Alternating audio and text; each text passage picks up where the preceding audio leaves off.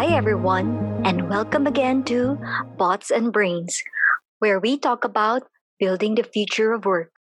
Another day, another episode of Bots and Brains. In today's episode, we would like to welcome back Gabi Lanzona, conversation designer of Aya, to talk more about working with clients and creating successful chatbots. Hi, Gabi. Nice to have you back. Hi, it's good to be back. It's an honor. All right, let's begin. Okay, so as mentioned before in our previous podcast with the CDs, you design the conversation between an end customer and a brand. This starts with a workflow to make sure everything's included in the chatbot, right? So, how do you collaborate with clients on how to build a compelling chatbot? What strategies or methods do you use to help clients understand the chat flow? Well, first of all, I think it's really important to set expectations on both sides. So, from the very beginning, the client should be clear about what they want, and then the AYA team should be clear about what's possible. So, we go about this process by, for example, presenting the workflow with all the chat spiels and then all the buttons. And then, if it's also needed, we'll also do a demo or a step by step walkthrough of a sample bot. So, the client has a concrete idea of how the bot will work.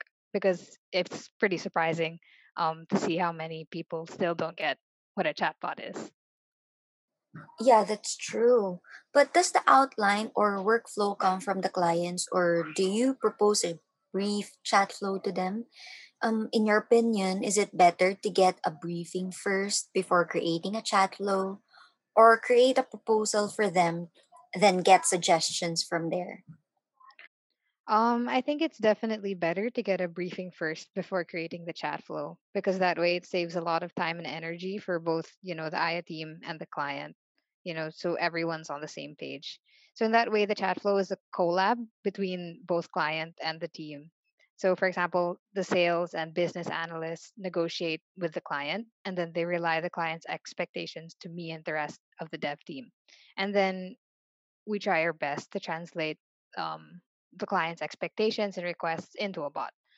All in all, I think it's a constant back and forth between teams. So, um, specifically, I'll propose a high level chat flow to them. They'll give their comments and then I revise. So, it's always just like a back and forth, um, constant process of revision.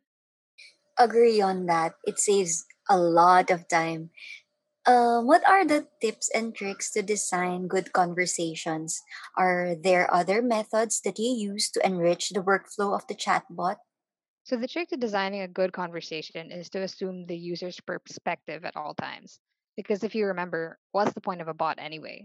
It's to help users get what they need without having to contact an actual person. So, we're supposed to be helping clients save a lot of time and money by making their business process more efficient. For example, with a bot, you spend less resources for a wider reach. Then, in terms of enriching the workflow, I also find it really helpful and effective to research the brand voice, image, and market when making that bot persona. I mean, if you think about it, the bot is an extension of the brand that engages with the customer directly.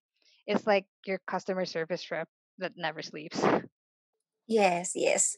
So, how do you help clients achieve their business objectives using the bot? Um, can you share an instance when a client's expectations were met? And what are the key steps did you take to achieve success in creating a bot?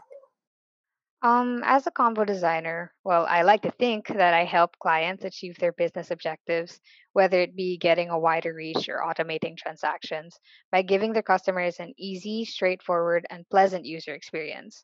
Um, one of the bots I've enjoyed building the most is one that was um, like a meal planning bot for the client that was in a food industry. So I think it was a pretty smart idea on the client's part because it wasn't just bam in your face, hey, buy our products. Instead, you'd be guided to their products while making meal plans and choosing recipes. And then I think some key steps to making this chatbot a success was constant communication with the client. So with meetings and chatbot demos, together we improved the chat flow to make it less spammy. And then we also built a really solid Tita persona so that, you know, that persona was present in every step of the chat flow. Yeah, and the foodie must be really happy about it because it's very accessible, right? It's in the messenger. Mm, Right, as right. we, yeah, as we can see, um, conversational commerce is growing rapidly, as you've mentioned earlier with, with, with the product you're handling. So, what are the most um, commonly used chatbots today? Um, especially in the COVID context, I've seen that the most commonly used chatbots are those in telco, fintech, or airlines, aka some of the hugest industries that can't take care of customer service in person, so they've had to resort to chatbots. So everybody's at home, we're all relying very heavily on internet and mobile data, cashless transactions, and for example, people are canceling their flights online.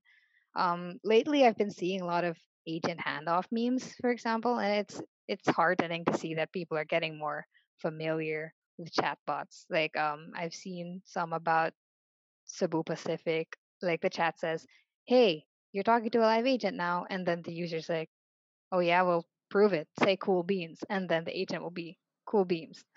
so it's cool that you know people are using bots more and more these days, and it's becoming a really big um, help for businesses.